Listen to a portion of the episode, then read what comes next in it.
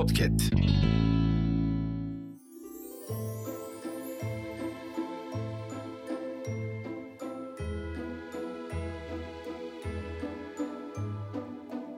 varmış, bir yokmuş.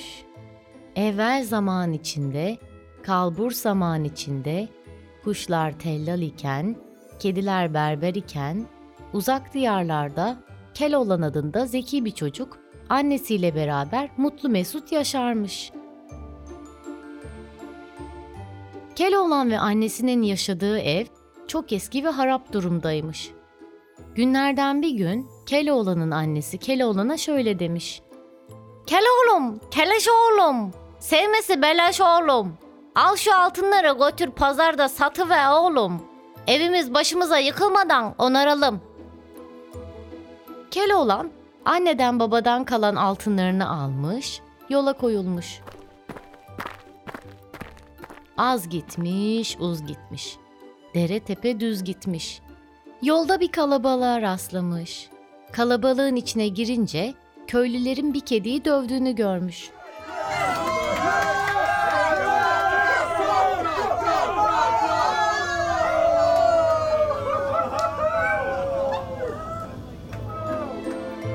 Hemen duruma müdahale ederek "Ağalar, beyler, ne istiyorsunuz ya bu kediden? Bak bende biraz altın var. Alın şunları da şu zavallı kediyi yalnız bırakın ya." demiş. Keloğlan birkaç altın vererek kediyi kurtarmış ve yoluna devam etmiş. Az gitmiş, uz gitmiş. Dere tepe düz gitmiş. Yine bir kalabalık toplanıp bir köpeği sopayla dövüyorlarmış.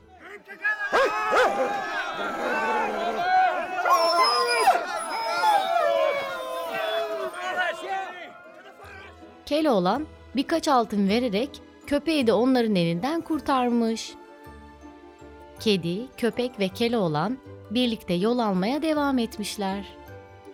Keloğlan kente yaklaştığı esnada başka bir toplulukla daha karşılaşmış. Orman bekçileri bir yılanı sopayla dövüyorlarmış. Keloğlan yılanın durumuna da acıyarak birkaç altın verip yılanı da kurtarmış. Yılan Keloğlan'a karşı minnettarlığını belirtmek için "Keloğlan, ben yılanlar padişahının çocuğuyum. Babamla küstük. Ben saraydan ayrıldım. Gece ağacın kavuğunda uyurken bekçiler beni yakaladı. Sen olmasaydın az kalsın beni öldüreceklerdi. Beni babamın sarayına götürürsen çok mutlu olurum." Keloğlan, kedi, köpek ve yılan birlikte Yılanlar Padişahı'nın sarayına gitmişler.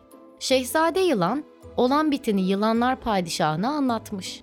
Yılanlar Padişahı, Keloğlan'ın bu iyiliği için ona teşekkür edip mükafatlandırmak istemiş. Yılanlar Padişahı Keloğlan'a dönerek "İyi kalpli Keloğlan, dile benden ne dilersen."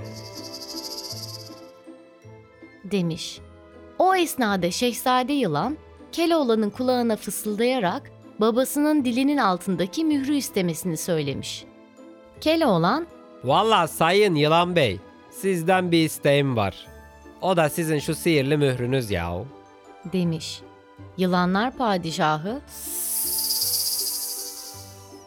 "Mühr benim en kıymetli varlığımdır.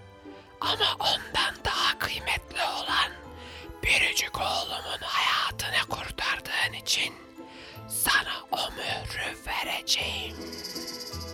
demiş ve mührü Keloğlan'a takdim etmiş. Ardından padişah sihirli mühre sahip çıkmasını ve dilediği her şeyi mühre söyleyerek sahip olabileceğini anlatmış.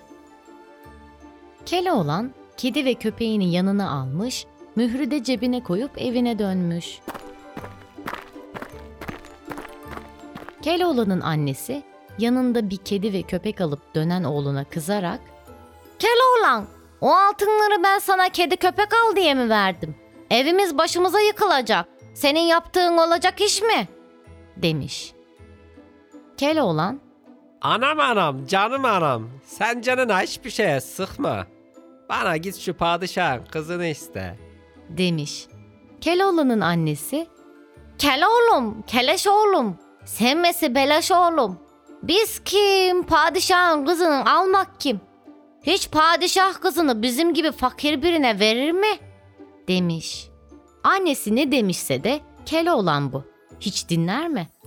Zavallı annesi biricik oğlunun gönlünü kırmamak için gitmiş padişahın kızını istemiş.